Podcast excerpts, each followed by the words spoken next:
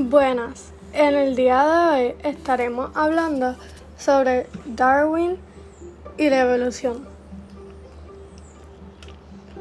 Charles Robert Darwin fue un naturalista inglés que nació el 12 de febrero del 1809 en Reino Unido y falleció el 19 de abril de 1882. Él fue reconocido por ser el, el científico más influyente de los que plantaron la idea de la evolución biológica a través de la selección natural, justificándola en su obra El origen de las especies con numerosos ejemplos extraídos de la observación de la naturaleza. Él ganó unos premios como medalla de Copley, medalla real y medalla Wollaston.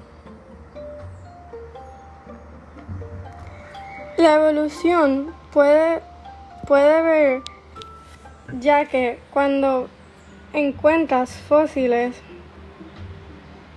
de animales antiguos ya que ya no existen y los comparas con animales existentes, encuentran muchas similitudes. Por ejemplo, si comparamos un mamut con un elefante, puedes ver que tienen muchas similitudes. Y puedes ver que se tuvieron que evolucionar ya que ahora los elefantes viven en zonas calientes, donde si se quedan con con el pelaje tendrían demasiado calor y no podrían vivir en esas condiciones, por lo que tuvieron que cambiar. Asimismo, fue como Darwin hizo su teoría de la evolución en la isla Galápagos. Él hizo esa misma observación pero con los animales armadillos. Él encontró un fósil de, de un animal y lo comparó con los armadillos y vio muchas similitudes y vio cómo ese animal se evolucionó. Algunas de las ideas que le dieron forma a la teoría de Darwin son el cambio de la Tierra, cómo la Tierra poco a poco se fue separando y si tú intentas unir los continentes y las islas, son como un gigante rompecabezas. Caben perfectamente. Otra de las ideas que ayudó mucho a Darwin fue la de Lamarck. Lamarck es un científico que también hizo la teoría de la evolución antes que Darwin y después se unió con Darwin a discutir sobre sus ideas y apoyar las ideas de cada uno. Ellos, los dos publicaron libros sobre la evolución y se convirtieron en buenos amigos y pudieron discutir mucho sobre la evolución. Otra de las ideas que, ayudó a Darwin fue la de Thomas Malthus. Él decía que la población humana, si crecía sin control, los humanos no podríamos vivir, ya que no habría agua, ni comida, ni lugar para vivir para todos. Sería una guerra.